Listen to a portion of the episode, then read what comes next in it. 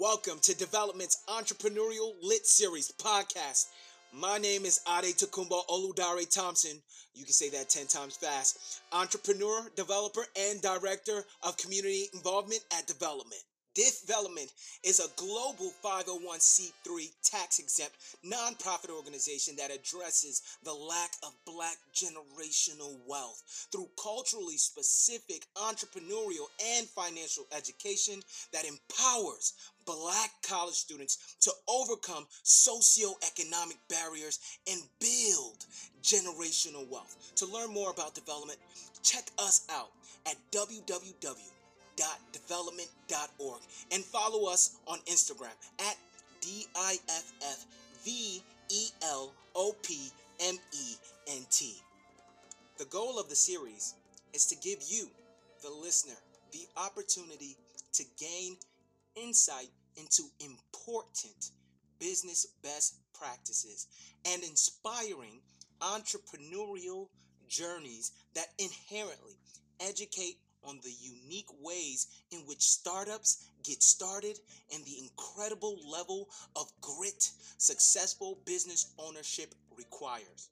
Before I tell you about our featured speaker, I would like to thank our official entrepreneurial lit series sponsor, Kearney Bank Foundation. Thank you guys.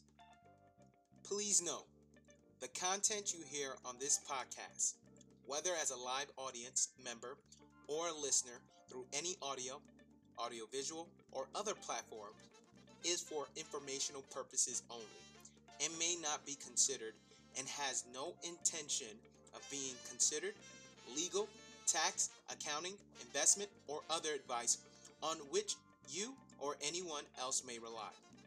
Please note that the opinions of the featured guest and any other speaker are not and do not represent the opinions of Diffvelopment or any of his directors, officers, employees, or affiliates.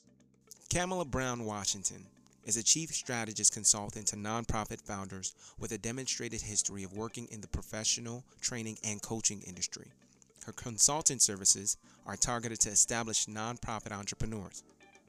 She is skilled in nonprofit organization, global humanitarianism, entrepreneurship, public speaking, and management. Her strength in entrepreneurship provides business coaching to small businesses, startup nonprofits, and entrepreneurs to help grow community initiatives and expand their brand globally. Kamala is the founder and CEO of Chameleon Professional Development, also known as KPD, whose mission to transform lives by promoting the economic independence of veterans, reentry citizens, as well as disadvantaged men and women seeking employment. She started her nonprofit organization in 2008 with zero dollars and generates over 4 million in revenue annually. The agency has leveraged its visibility globally through humanitarian partnerships in Kenya, Haiti, Brazil, Chile, and Honduras. KPD provides professional development training, technology resources, wardrobe, and image services to these impoverished communities. This knowledge and expertise about nonprofit leadership to her entrepreneur coaching platform. Create a profitable charity, a life changing strategy implementation program. It focuses on untangling the knots that stand between nonprofit organizations and the fulfillment of their profitable missions. Kamala is committed to enhancing the skills and capacities of nonprofit leaders by sharing her complete business framework that brought her success. She has consulted for a number of global agencies, including United Way, Goodwill, AARP Foundation, and Starbucks Coffee Company, helping them grow and expand their community initiatives. Most recently, Kamala was retained by the family of George Floyd to serve as their advisor in the development of the George Floyd Foundation. In addition to all of this, Kamala is also an adjunct professor at Atlanta Technical College, where she has taught since 2008. Kamala holds an MBA from Atlanta, Georgia's American Intercontinental University in International Management and Organization Leadership. without further ado, let us welcome Kamala Brown Washington. Thank you, thank you, thank you. Well, thank you. I appreciate the opportunity. You know, you read you read my bio and credits as if I'm like, wow. I need to meet her. I truly, truly, truly appreciate the opportunity. I'm honored, I'm flattered, and I'm I'm humbled to be here today to speak on behalf of your organization that's doing tremendous work and making tremendous impact, as well as to share just a little bit of wisdom and knowledge to your audience about um, the importance and, and benefits of being in a nonprofit, a nonprofit business. Wow. Well, I mean, I, I already learned a lot just going through your what you do um, and more so getting a better understanding of of of the work that you have um, not only for yourself, but I, am guessing for people um, who are looking to transform their their lives. Um, so, what I'm going to start off with, I guess, um, if if you don't mind, um, I know that she had an introduction, right? Do I think we we need to we need to as the this way this uh how would you say this introduction uh, we need to, i want to give her that uh that step in that presence. Can we do that? Like what is there a song that we could do for her? Please i, I want her because she she has been leveling up since uh she's been holding it down and taking it to different levels every every every day so please, Pete. Level up, level up, level up, level up. Hey. Level up, level up, level up, level up. All this on me so yummy. All this sauce so Love yummy. it. Yay.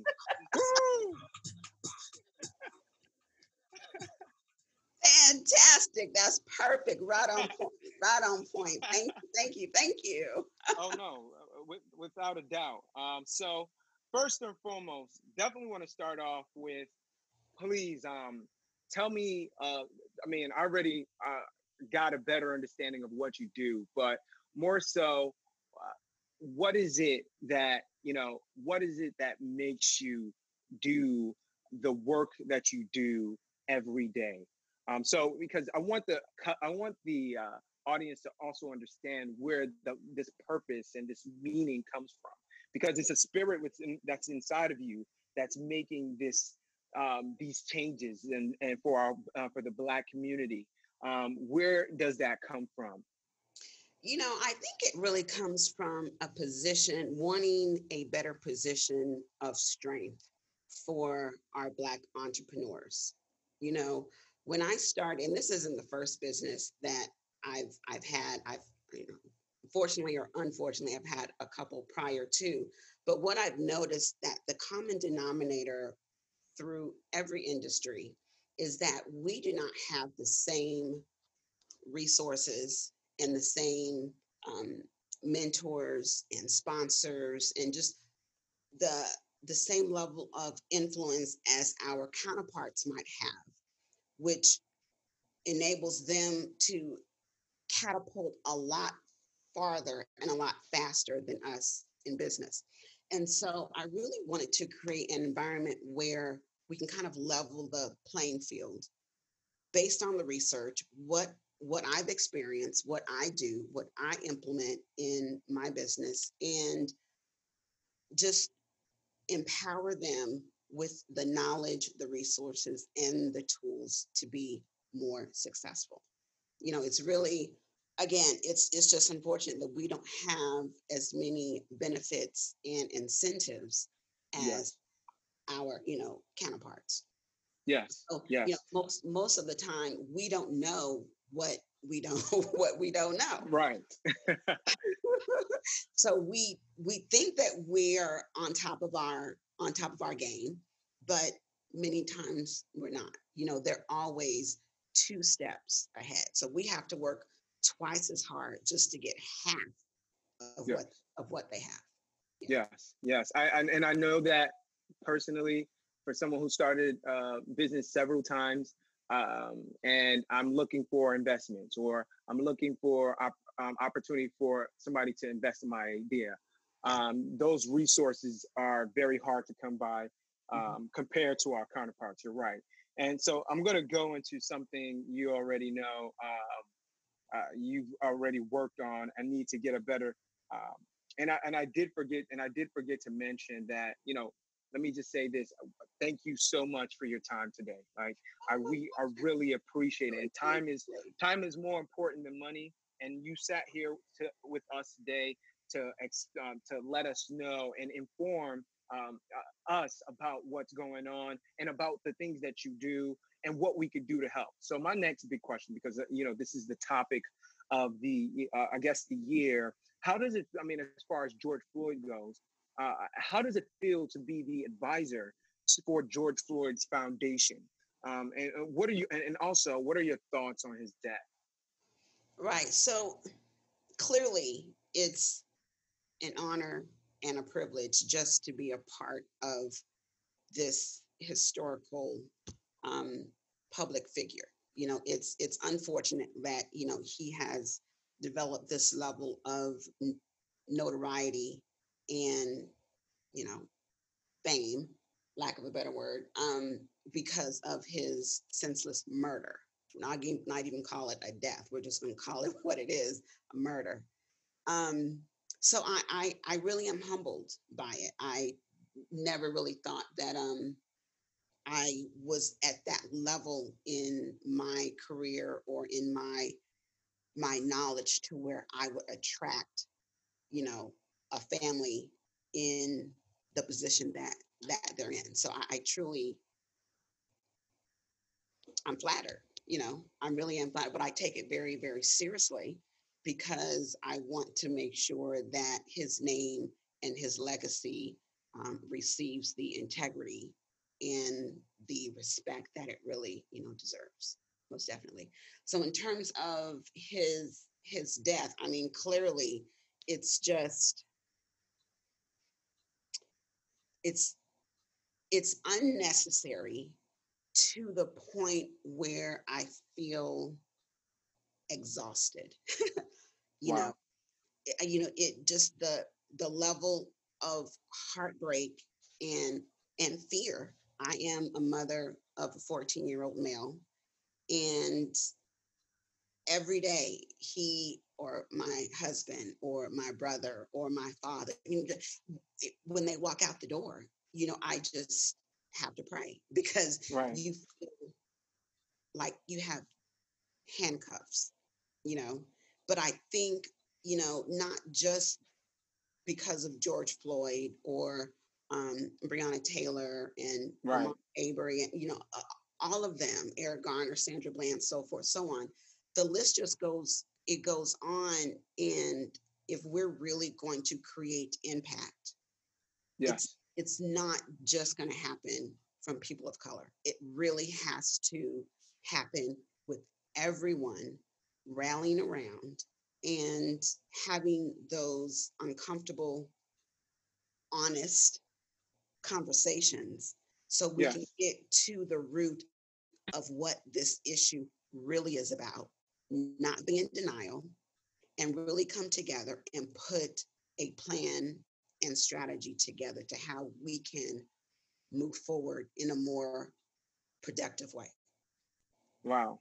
Yeah. Wow. Uh, and uh, you're right. You know, uh, being an African American, being able to have to step step outside every day. You know, uh, people don't believe me when I say this, but you know, I have uh, post. What, what is the word? Uh, post.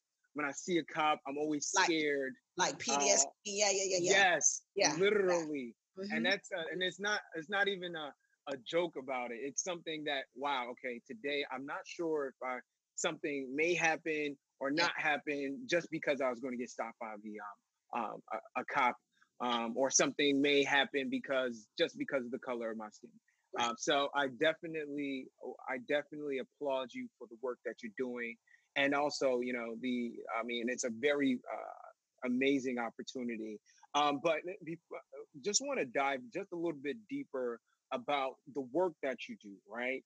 And and so might just want to do a little shift, but the work that you do that has led to this, um, the nonprofit funding, um, helping other nonprofits be able to grow, establish. Can you speak on that just a little bit?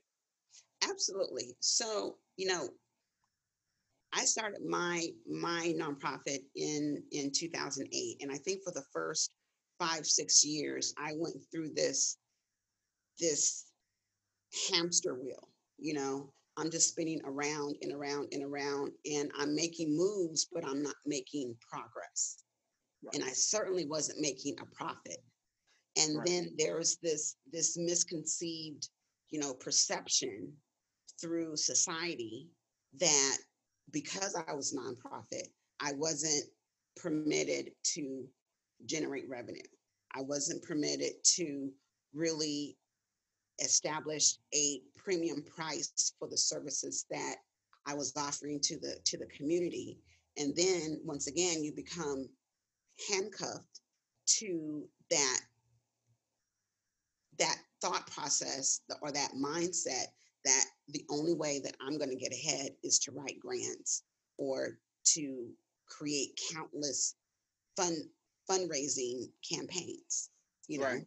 And yeah. when and when i started looking at the organizations who were really thriving and who were really self-sufficient and whose leadership was able to really um, establish a good quality of life for themselves and their families I'm trying right. to feel like what what are they doing that I'm not doing? Why don't I deserve to get the same level of support as they are? What am I doing wrong? You know, right. and it really right. took me um, doing the research, asking the the hard questions, talking to funders, talking to members of other people's boards boards of directors um, to really understand what that strategy is about. And what I realized and, and what I found is, you know, how to structure their board, their board of directors, how to be intentional. You know, we typically go straight to our friends and family because right. it's it's much easier to, you know, pick from that lower hanging fruit than to try and climb to the top of that tree and get that really that that that premium piece of fruit at you know the top yeah. but then when we pull from that lower hanging fruit we don't get the same results right. And then we're frustrated and we're upset and then you know we go back to what has always worked before as opposed to stepping outside of our our comfort zone. So yeah. to that being said um I share with the members of my program the importance of strategizing and being intentional when you select your board of your board of directors you know and that your board first and foremost has to contribute they have to be able to commit and make a pledge from a monetary standpoint in essence they have to put their money where their mouth is you know if they're truly going to be in an advocate and an ambassador to your mission, your vision, and your cause, show me the money, in essence. Show me the money, you know? Right. Um, and then in terms of the program, you you need to charge. Like you need to charge a price and, and, and to charge a price without feeling guilty. Because that's the way the world works at the end of the day, your nonprofit is still a business. Nonprofit right. is just a tax status. So there's there's there's no business that's going to thrive and survive if it doesn't generate revenue. Grants are not designed to be your sole source of income. They're only designed to help bridge the gap between your your your financial needs basically. And who in the world has time to you know create fundraising campaigns like back to back back to back? So you know it's it's a matter of really changing that that mindset and understanding i have to create a revenue generating mechanism that's going to bring in consistent income every single month because you have expenses, you have overhead, you have salary, you want to grow, you you have a vision. So it's important that you put the framework and the strategy in place to make that happen. But you know, we we we start competing against what society says and what society allows us to do as opposed to working from a position of strength and a position of empowerment and saying this is what i'm going to do. And i'm going to operate differently from what everybody else is doing. That's why everybody else is struggling. Right. and that's why the rich keep getting richer. And you know i was in preparation for this Am I am I rambling too much? No, you. I mean, I'm I'm so in, I'm so in tune. I'm like, um, just more more information, please. Okay, good. So I was doing I was doing the research, you know, in preparation for this for this event, and realized or found that from 2009 to this very day, from 2009 to this very day, when you look at nonprofits who have grown, who've expanded, who have increased their territory. Let's just say over um, to over 50 million million dollars a year, right? There's only 144 nonprofits who were able to accomplish that. But when you look at for profits who have generated 50 million a year annually or more from 2009 to today, it's like over hundred, it's over 46,000. I think it was 46,000. Let me look at my notes. 46,127. 100, 144 versus 46,127. So clearly there's a disconnect in terms of how we are going to impact the economy. And if you really want to talk about the impact in the economy, we, we need to be a part of that conversation because there are more small businesses, nonprofit and, and for, there's more, sn- more small businesses in this world than there are larger Fortune 500 companies. So, in essence, we create more of an impact, but yet we don't have the same privileges and the same um, incentives and uh, resources as our counterparts. It's it's it's a different level of discrimination. Right. You know? So it, there there there comes a time where we just really need to level up and determine what is the most effective business model that I can create that will allow me to support my cause okay? Because already we we can't pocket any of any of the profits right? Because we are a nonprofit i totally totally get that. But at the same time we have to learn to think outside the box in terms of how we're going to generate revenue how we're going to secure you know clients customers um, how we are going to continuously move that needle forward. So, in order to really understand how to do that, you have to obviously know what what what we can't do, right? So, if you look at advertising, for profits are really pushed spend, spend, spend, spend, spend. The more money you spend, the more you're going to generate in customers and clients, right? But yet, a nonprofit, we're still a business. So we still have to be able to spend on advertising as well so we can secure the clients so we can generate the revenue. But no, no, no, no, no. You get these donors and they say, well, no, I don't want my donations to be spent on advertising. I want all of my donations to go towards helping the needy and helping the families and so forth. Mm. As if if as if spending money on advertising is not going to allow us to generate more. Mm. So now mm. we have to advertise, you know, at four o'clock in the morning when no one's really going to watch any, Right. of, any of our commercials. And so we- it's just this perpetual cycle of you want us to create impact, but yet you want to limit and, and handcuff us in terms of how we can really create change. Right. So I just got to a point where, you know, you after a while you just get sick and tired of being sick and tired. So create, you know, I I, was about to finish your sentence too.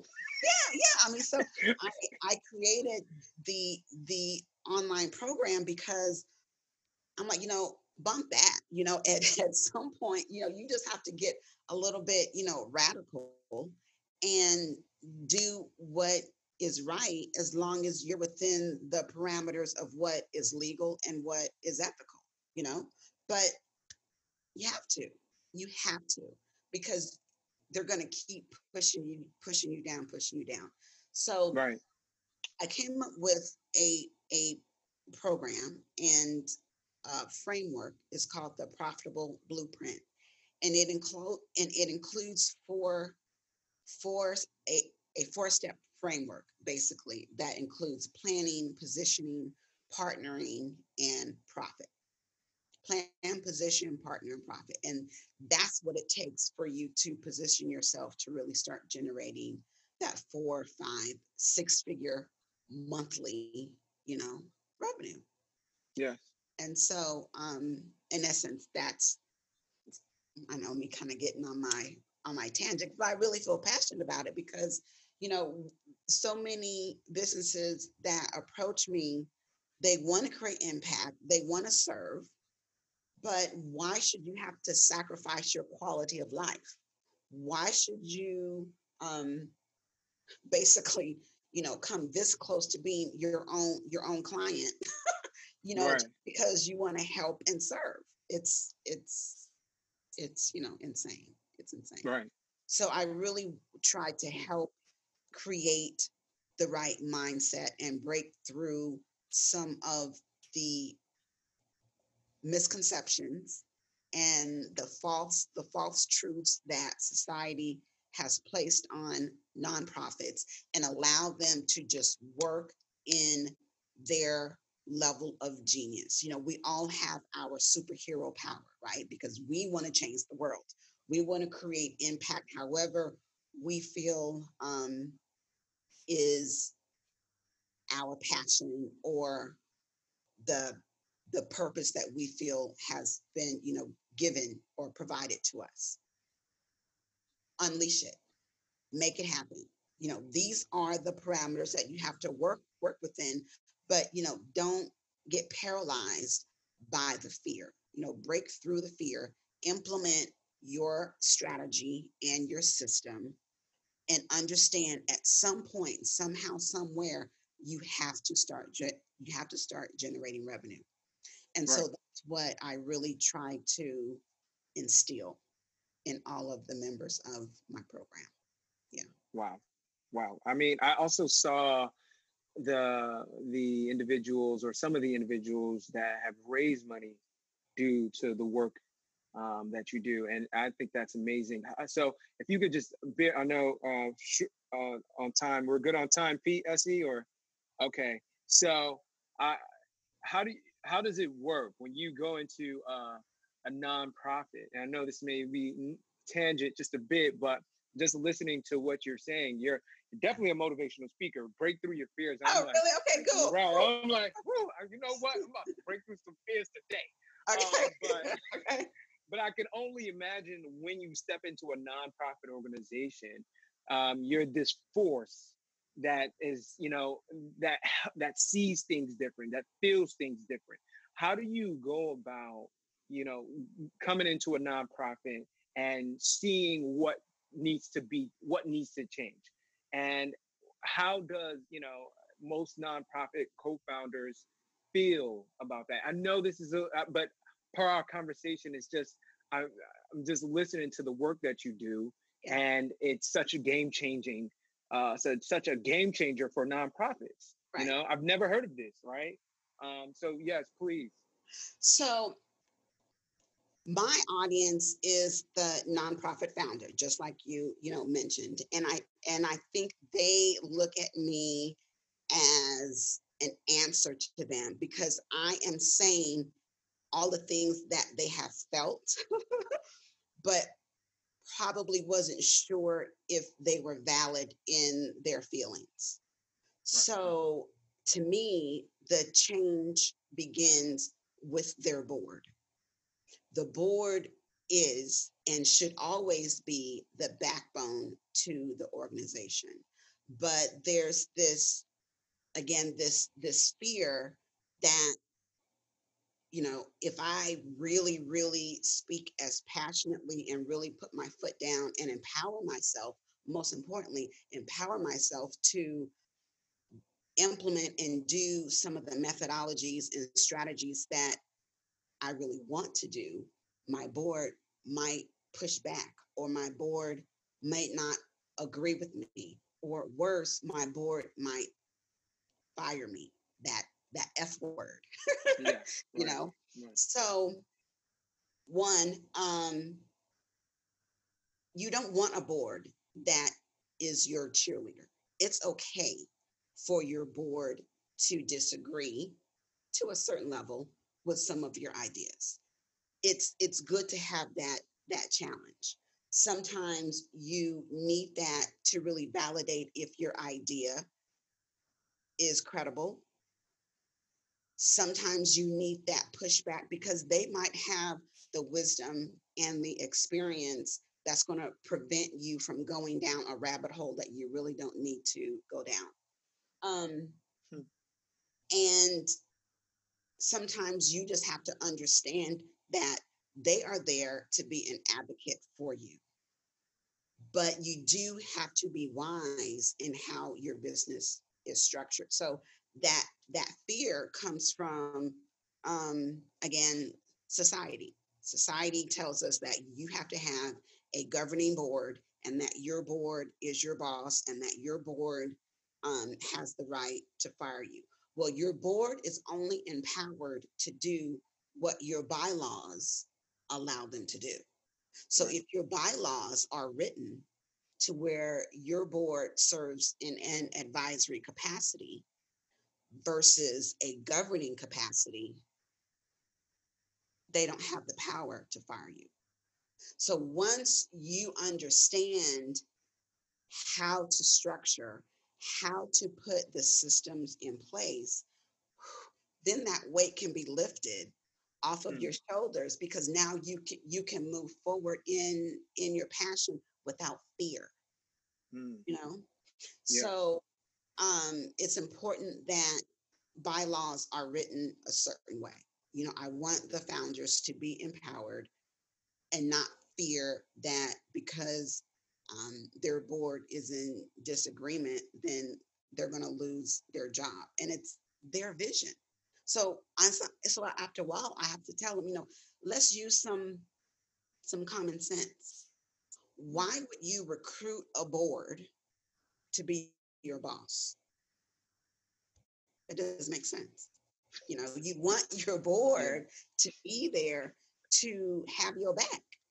You know, exactly to to open doors of opportunity that that you wouldn't otherwise be positioned or have the ability to walk through. You want a board who has the influence. You want the board to have a means. But see, that's where, you know, if you get a board that's on the same level as you, again, going back to those friends and family, if if if they're on the same level as you, that's where you're to have the competition and contempt and the jealousy because they're to see you leveling up and they're over here struggling. But if you recruit a board who has a means, they're not checking for your coins because they have their own coins. You know, mm-hmm. they want to support you, they want to open doors, they want to see you creating that impact. They want to be the voice of their, you know, community. So there is no conflict with them going to their relationships and you know asking for a favor here and there for you. That's what you want your board to do. So it's very very very important that um, you understand what you want from your board. As you recruit your board it's important that you are very decisive on the deliverables that you want from them and for you to paint the picture of where you want your organization to go in terms of like like for the example like a, a gps that's the example that i use with our clients. You know when you put in the destination of your gps which is your organization do you know where you want to go? You know or are you just saying i want to go somewhere around florida. Well like where in florida do you want to go like what's what's the address? Somewhere in you know orlando. Okay well you know orlando's kind of kind of big. So you know if if if you aren't specific in where you want your organization to go how do you expect your board your donors your supporters your volunteers even your staff to get you from point a to point b if you don't even know where you want to go?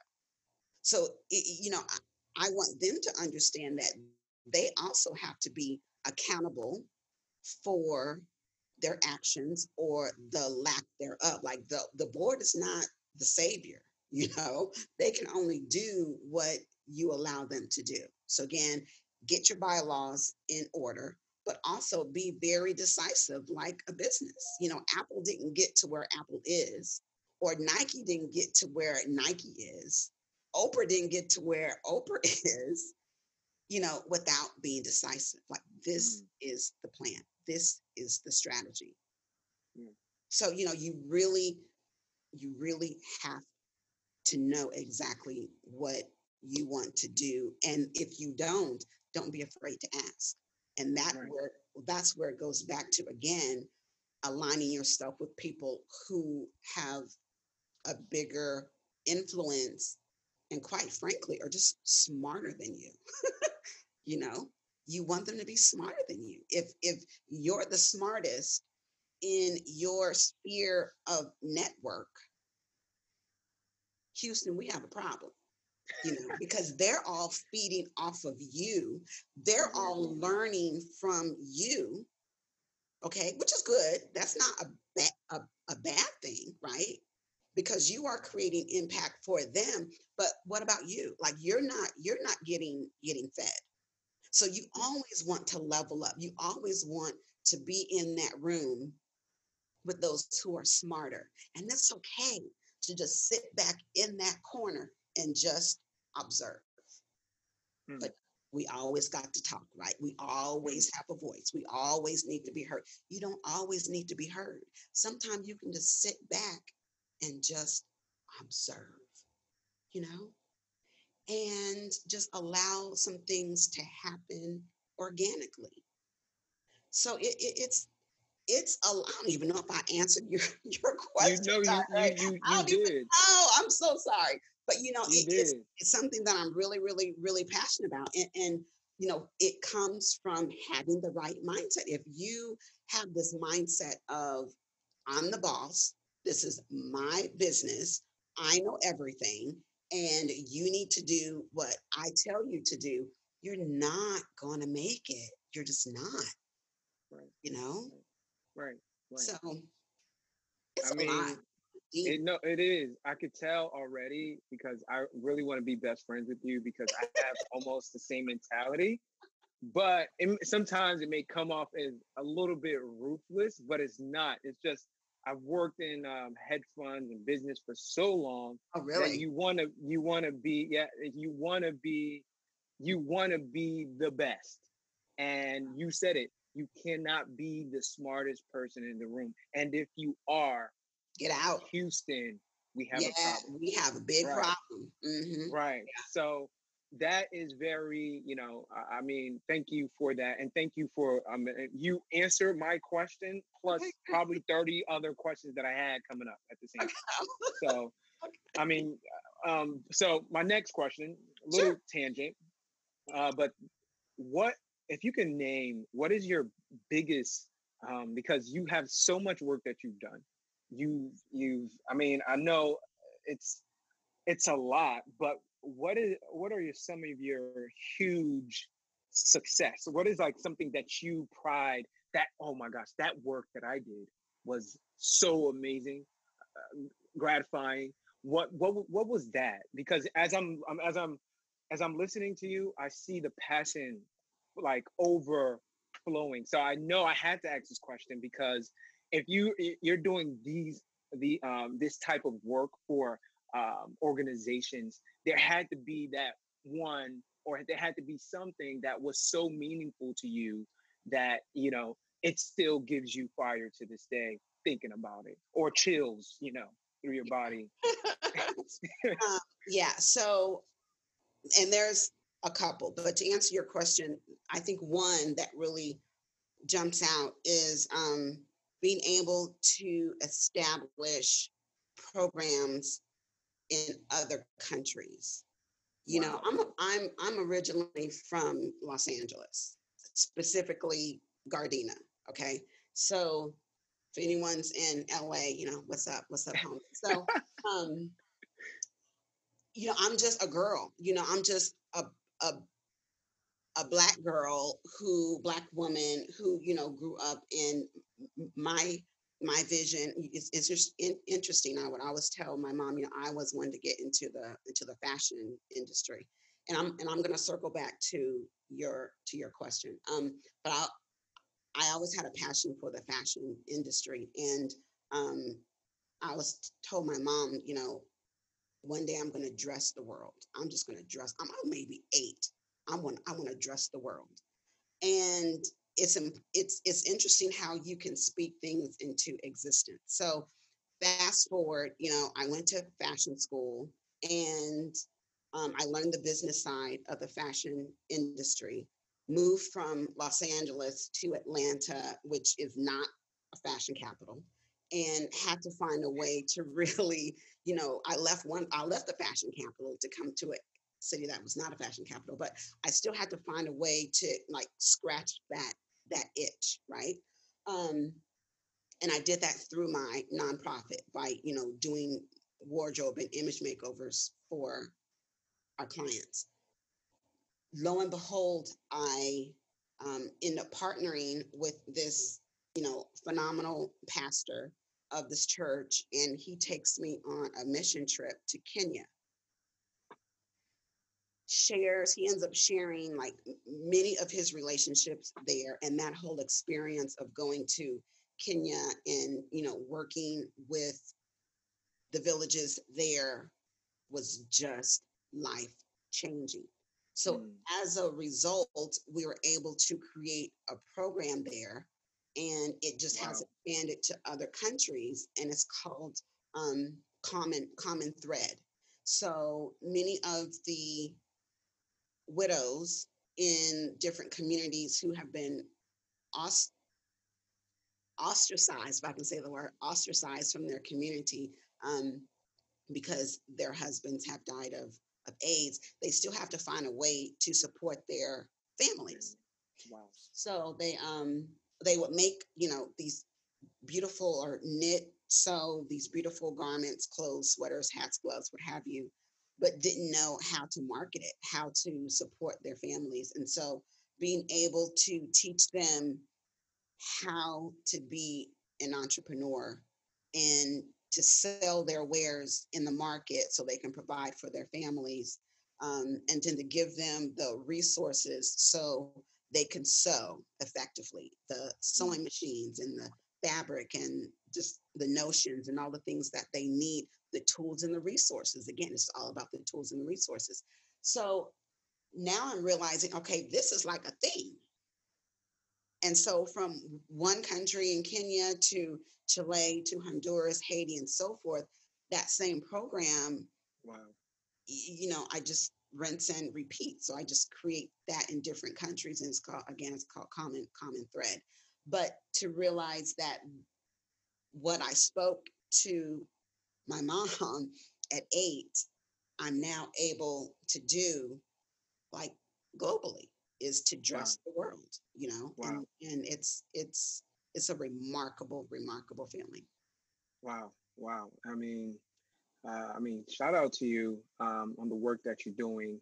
And, you. you. know, uh, it really, I feel like uh, we have some big steps to fill um, just as well. But, you know, you're paving the way for a lot of us to also, you know, get a better understanding of how we can um, improve what we do on a day to day basis. Mm-hmm. Um, so I guess, you know, uh, I have some questions here, and I'm also getting messages from the uh, from the queue, right? Um, let me see here. Okay, so I have one. Um, so we're gonna go into more so now uh, some of the audience questions here that they have. All right, so just uh, switch uh, just a little bit, uh, pivot just a little bit. Here we go. Um, what are the most effective events, programming, um, etc., that nonprofits uh, can do to generate their own income? I think it it it depends on what they consider to be their expertise. I am mm-hmm. big on monetizing your expertise. Don't waste time trying to figure out something that doesn't come natural to you. Work in your own gift and within your own talent and determine a way to monetize that. Um, and if somehow, some way, um, maybe maybe your gift can be monetized, or maybe your gift is your actual cause. But I think if you determine what your expertise is. Put some right. framework around that. Put a strategy and a system around that. And I think that, you know, you will be able to generate revenue. But the the important thing to determine how to price or how to monetize your expertise is to determine the value. What problem are you able to solve with your expertise. Mm. And you only mm. have to solve one. You don't have to solve all of their problems because we're all human and we're going to always have problems, right? Right. Like, you know, Jay Z says, I got 99 problems, right? So, you know, you just need, you just need to pick one. One. Not, not all of them, just one. And that problem that you're solving as you promote and market your um, your program, your business, your service, however you want to um, tailor that. Don't talk about your education, your um, your degrees, like how how long it's going to take to something. Nobody cares about that. Okay. I tell my clients, you know, you can have more degrees than a doggone thermometer. Don't nobody care about that. They want to know how are you going to solve their problem? And in essence, solving their problem means transforming their life. Once you solve that problem, you have mm. transformed them because that's going to change them, right? Mm. Like before, I used to be overweight, and now I'm with this trainer, and I've lost X number of pounds, and I just lost weight from this size to that size. My life is transformed, right? Talk about the transformation. That's what you want to focus on on that person, not about you. It's not, it's not about you. It's about them and how you're transforming their life. That's how you're going to monetize your expertise and generate, quite frankly, a boatload of revenue for wow. Yeah. So, you know, actually that brought a point. Um, it's about it's about the transformations, how uh, it was a quote. And I was on your, you know, I was doing some research, you know, because Anya and I saw Maya Angelou. Maya Angelou is my favorite person. Okay. Yeah. Uh, and she had a quote that said, "I've learned that people forget what you said, people forget what you did, but people will never forget how you made them feel." Absolutely. So it's in, re- it's in regards to what you're saying. It's the how you're making people feel from a nonprofit standpoint to be able to display that. Correct. Correct. Right. Correct. Okay. Exactly. Gotcha. Exactly. Absolutely. Gotcha.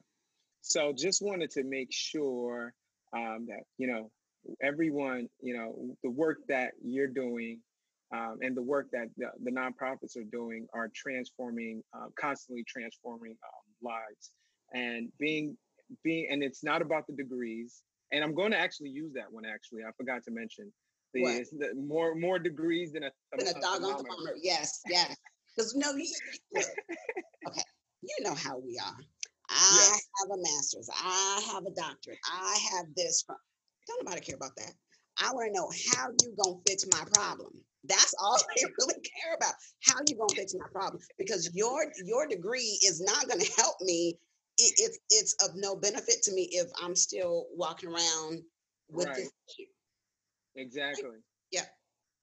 Um, and so I have another question. Okay. Uh, thoughts on engagement. Thought. What are your thoughts on the engagement strategies virtually? Uh, yeah, and that's a really good question, actually, especially in the times that we're in, especially yeah. COVID. Um, like for instance, you know, we typically have this event and it fundraises, and and we have it in person, you know, okay. um, and it's typically is always packed, and um, and yeah, so what um, being that we living in a different world now, what what do you see or what do you foresee uh, in regards to engagement um, virtually?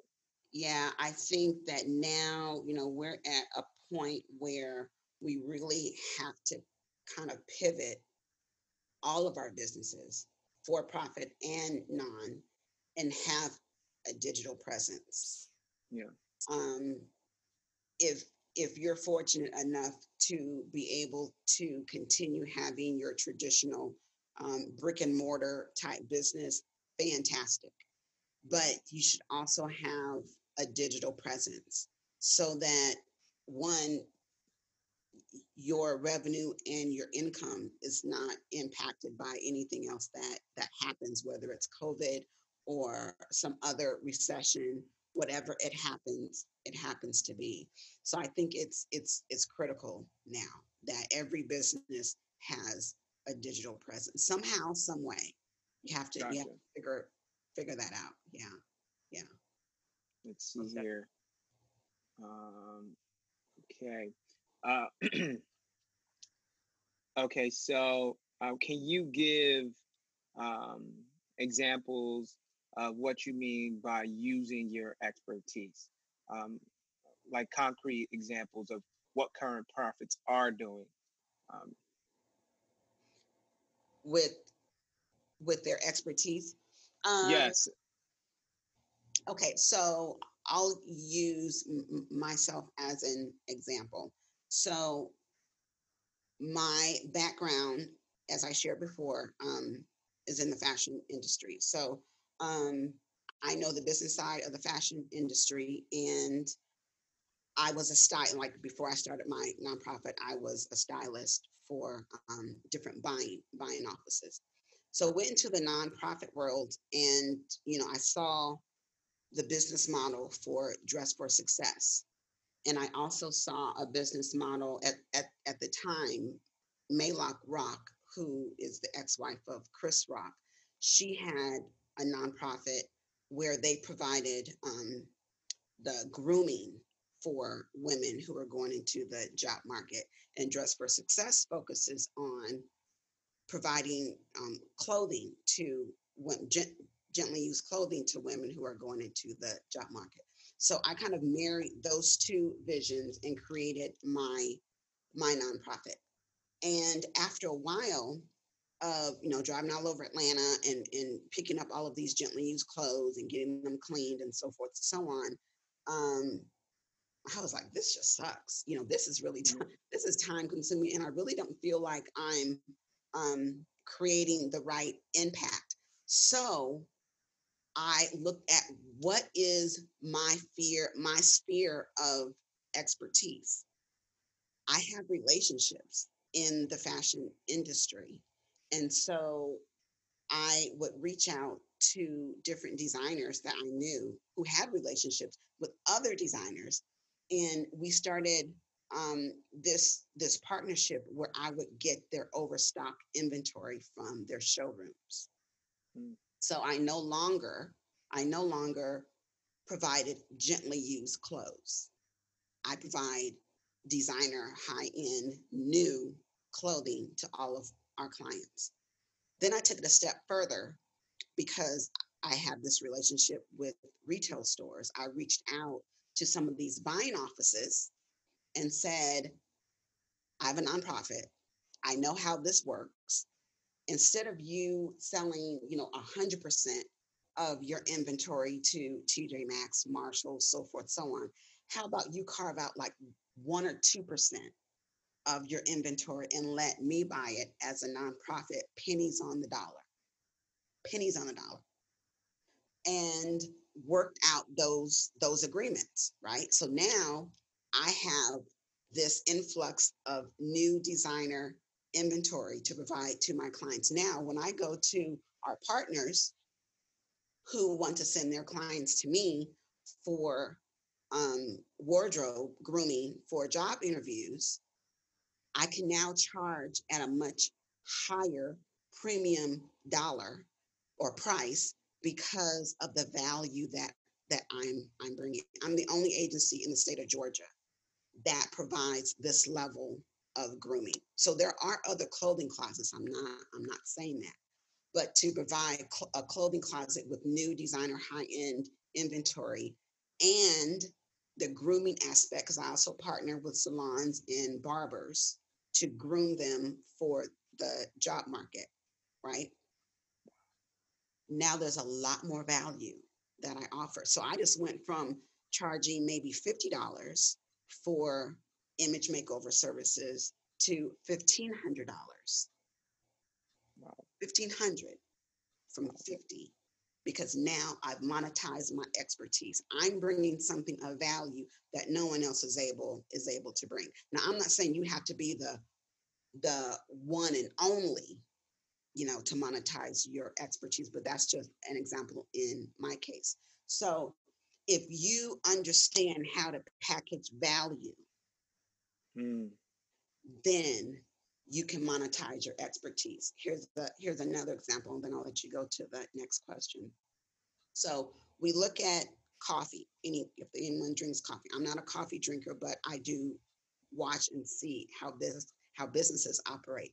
So McDonald's, Dunkin' Dunkin' Donuts, you know, they offer hot coffee, right?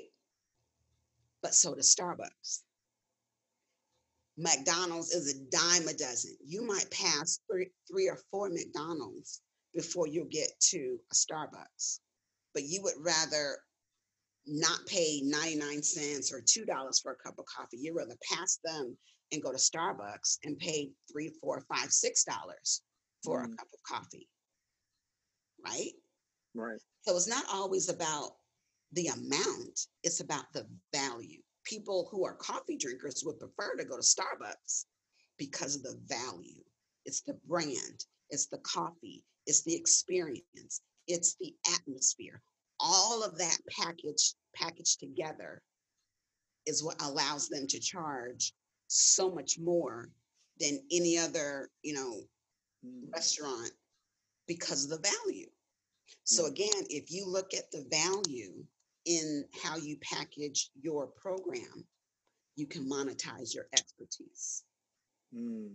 Is that a Right. good example? Does that help? Yes, that is Hopefully, actually a great example. Ask that question. Hopefully you have a little bit more, more clarity.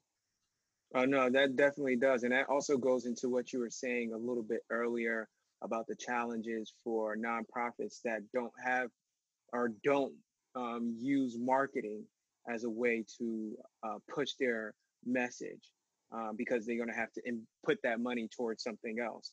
But I can really see, you know, by you, you you got you have a real good understanding of uh, packaging value, so you can get the best uh, result for that uh, for that value.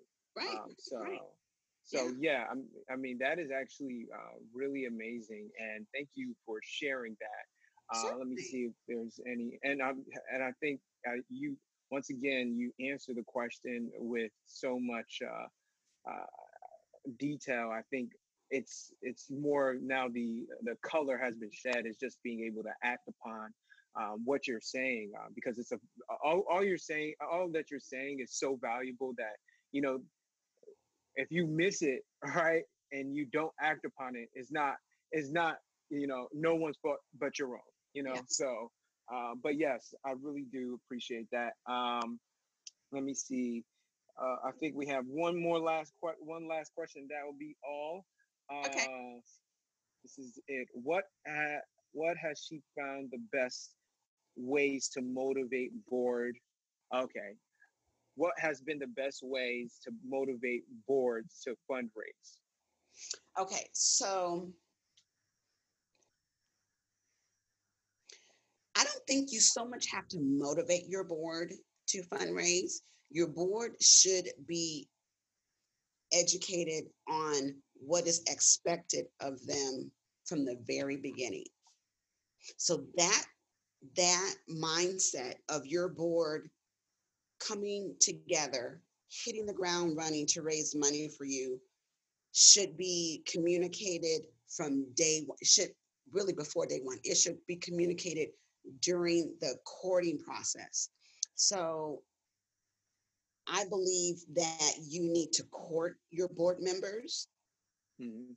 much like dating, right? So as you identify who you want on your board, you don't want to just invite someone to be on your board just because you know them or because they were referred to you. You know, you should right. get to know them. You should have at, at least three meetings, interactions, encounters um, where they get to know you, you get to know them. They can ask you questions, you can ask them questions, and after a couple of meetings, you kind of determine if there's chemistry. You know, do you think that they're going to get you to that next level? During that courting process, you should present them with what is called a board prospectus. A board prospectus is a document, a couple of pages, depending on how thick or thin you want it to be, but maybe somewhere between three to five, seven pages um, and you you're providing them with the background of your organization, what your mission is, your vision, your purpose, um, what your what who you serve, what your organization does, what is um, expected of expected and required of your board, um, how how you see or perceive a productive and high performing board to look like, feel like. You know, all of this information is inside of this board prospectus. Okay. So there's no surprises when they accept your invitation to join your board. They already know that if I'm going to join this board, because it's in your prospectus, that each board member is required to contribute X X number of dollars. Okay, it might be $500, might be $5,000, you know, but whatever that dollar amount is, they're not going to be caught off guard and clutching, you know, pearls because they already know.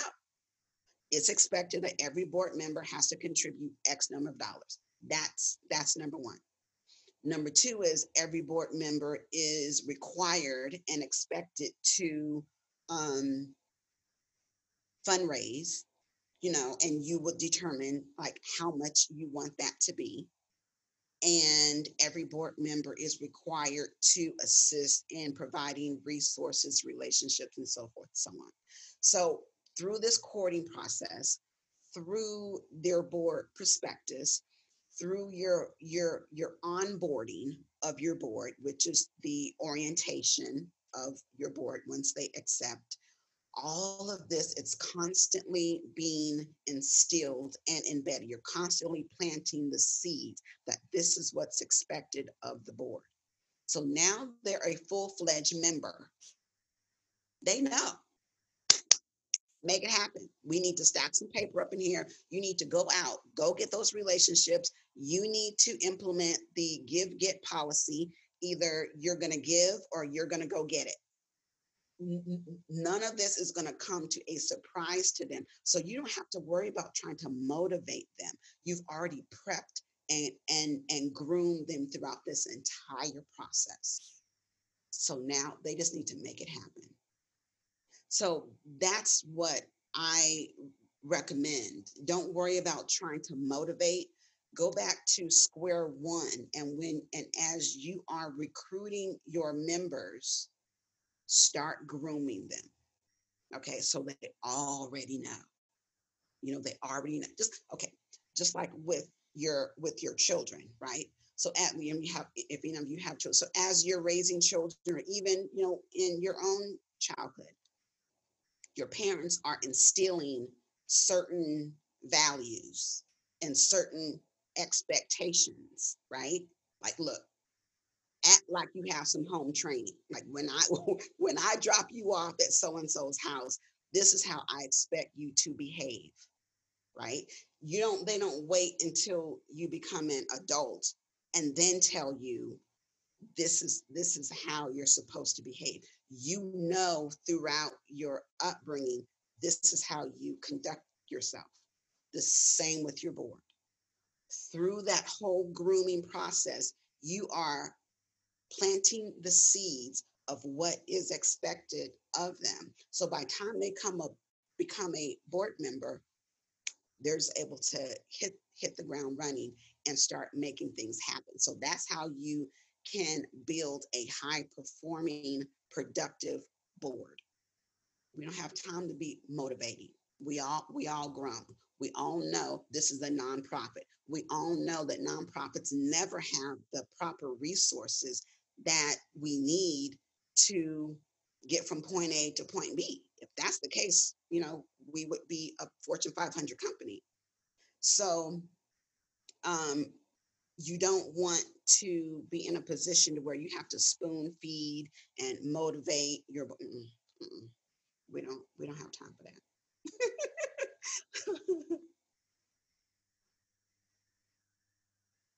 there we go. Yep. Here we go. All right. So I was going to say this. That was the. There's one. I mean, and Pete, we we're still good on time. Awesome. So okay, I'm going to make this the last one because it, it okay. sounded. It was. I was reading and it was. It was well thought out. Um, uh, my I mean, my organization operates online globally, but I'm based in Toronto, Canada. Um, and I think in a previous webinar, I guess uh, somebody that follows you Okay. Uh, you have a you've been clear about how some of your programs and strategies are not guaranteed to work in Africa or the Caribbean because of the different financial and corporate practices. Um, yeah. What uh, what about Canada? Can you pro can you program and strategy uh, strategize, um, or or can strategies be implemented in Canada? Okay, so let me let me clar- clarify um, yes. So at the beginning of my webinar um, masterclass, I do share that my program isn't necessarily for those in Africa, Haiti, other third world, you know, countries. It's really for that participant um, or attendee to make that determination based on the framework that I share during the webinar. So, to answer your question, I would hope that my framework and my point of view and my business strategies would work in Canada. It's it's better for for you to make that assessment than me because I don't operate a business in Canada and I'll just be honest and as transparent as possible. I don't know if their business practices are the same in Canada as in US. I do have experience in doing business in um, parts of Africa, in Kenya specifically, as well as Haiti. And because I I have programs there, I know that the way that they do business is a lot different than in the US. And so I don't want to set anyone else up for failure. I want to set you up for success. And I don't want you to invest in a program and I don't know for sure if this framework is the framework that you need for your specific program, right?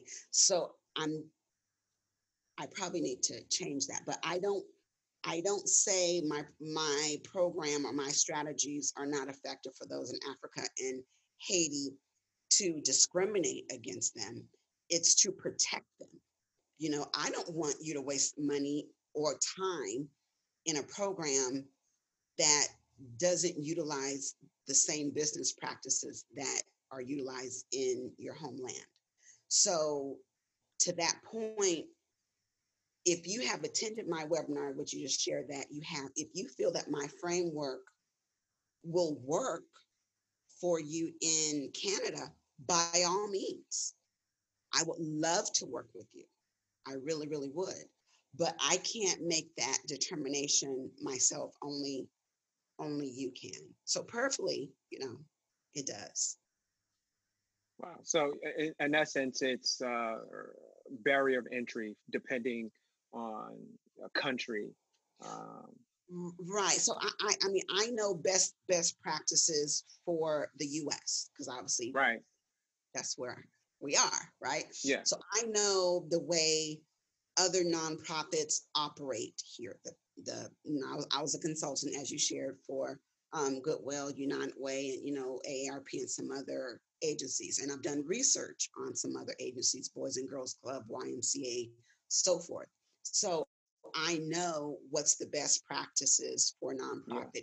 here in here in the US. Now, if you can take this business model and apply it to your organization in Canada, Haiti, you know, um, Africa, wherever, fantastic. Come on, let's create impact together. But yeah. only only you can you can answer that, not not not me. Yeah. Gotcha. Well, uh, thank you. Uh, yeah, I, I, think we have a room for one more question. It's one more question in the chat box, so you can read that question. One more. I think. Okay. Yeah. Okay. This is okay. I just want to make okay. sure all of our. Guests. I was just making sure I was good on time because you know I gotta I gotta make sure I, I check with management. You know, we, we, we have check with management. 30, so uh, we have one more question and then. all right. Cool. Uh, let's see here. Uh, hold on. Here we go. Um, so my question, um, or their question, um, is about uh, business mindset for nonprofit founders versus for-profit. In your in your experience, how do they uh, differ? You know, that's a great question. Um, I'm going to do what I don't like to do. Um, but I think it's the, the only way I can really answer the question effectively is to make a general statement. And there's always except let me just put out this disclaimer. There's always exceptions to, you know, the rule. But I think the the nonprofits that I encounter and engage with through social media, through my through my online program um, the mindset comes from a sense of lack. They have this mindset of lack. Well i can't i can't do that because you know i don't have the resources. I can't do that because you know i don't know how to abc but if you're a true entrepreneur you have to think outside the box and you have to be a bit resourceful versus for profit they already go in pistols blazing like they kicking down the door. They got the they they bring in the smoke. Like i'm trying to make as much money as possible like from day one. I'm ready. I'm coming in ready you know? Um nonprofits come in you know kind of humble with the knee pads. Do you mind can you please like maybe you know donate uh-uh, uh-uh. come in with the company come in with the same vigor as those nonprofits i mean as those for for profits so in a sense nonprofits i want you to take that nonprofit hat off okay? Just put that on the shelf. You don't need that hat on until until march when it's time to file your 990. That's when you need that need that nonprofit hat on. Okay. The rest of the 11 months, you need to operate your business like a for profit. Kick down that door, you know, pistols blazing, bring the smoke. Okay. You need to be like um, Cardi B. Let's make some money moves. Okay. We need to make some money moves. So just, you know, that that mindset of lack and I don't have, and you know, let me ask my ask my board. Like, why would your board have a problem with you generating revenue? Like, what is there to ask? Like, really? No, you don't need to ask your board, can you make money? That's the whole purpose. The more money you make, the more impact you're able to have in your in your community. And we're not even talk about salary. Like we're not going to talk about asking your board how much money you can make for your salary. But you know, it, it, it's it's that kind of thing. And so I would love to see nonprofits um, take a bit more of a a bolder stance and have a stance of confidence and truly be an entrepreneur as opposed to come in with the mindset of let me let me let me go ask. Make it happen. Make it happen. Find a way to make it happen because that's what for profits are going to do. Yeah.